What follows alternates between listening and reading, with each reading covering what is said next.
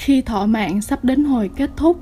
tử khí xuất hiện, báo hiệu cho thân tâm của chúng sinh ấy chuẩn bị cho việc kết thúc thọ mạng của mình.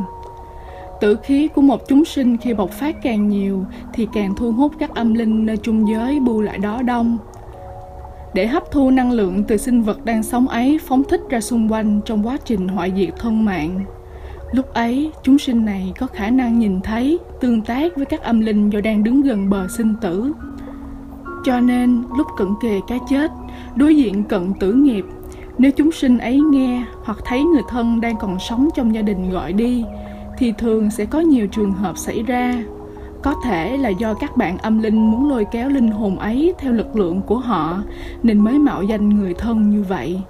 Hoặc là an gia trái chủ tới lôi kéo để đòi nợ. Cũng có khi đơn thuần là quỷ sai hoặc thiên sứ, đến dẫn hồn theo nhân duyên nghiệp quả nói chung, khi sức khỏe yếu, dễ thấy lung tung, cũng có thể là ảo giác do nghĩ nhiều đến sự chết mà thấy vậy. Để tránh việc bị lôi kéo khi đối diện cận tử nghiệp xảy đến như thế, chỉ có cách thường xuyên tập luyện về việc định tâm, tự làm chủ chính mình, không bị kiểu thiếu chánh kiến, chánh ý, dễ nghe lời người ta xúi dục. Còn việc lúc tinh thần, thể xác đau yếu,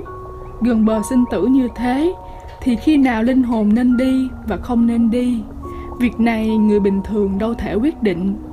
Vô thường gõ cửa thì biết vậy, vì đâu ai biết chắc được rằng liệu ngày mai mình có còn thở đâu. Cho nên tốt nhất vẫn là khi còn đang sống thì nên sống an vui trong từng hơi thở, luôn quán niệm để bản tâm không bị vướng mắc những chuyện vui buồn, những chuyện được mất, những chuyện chưa làm được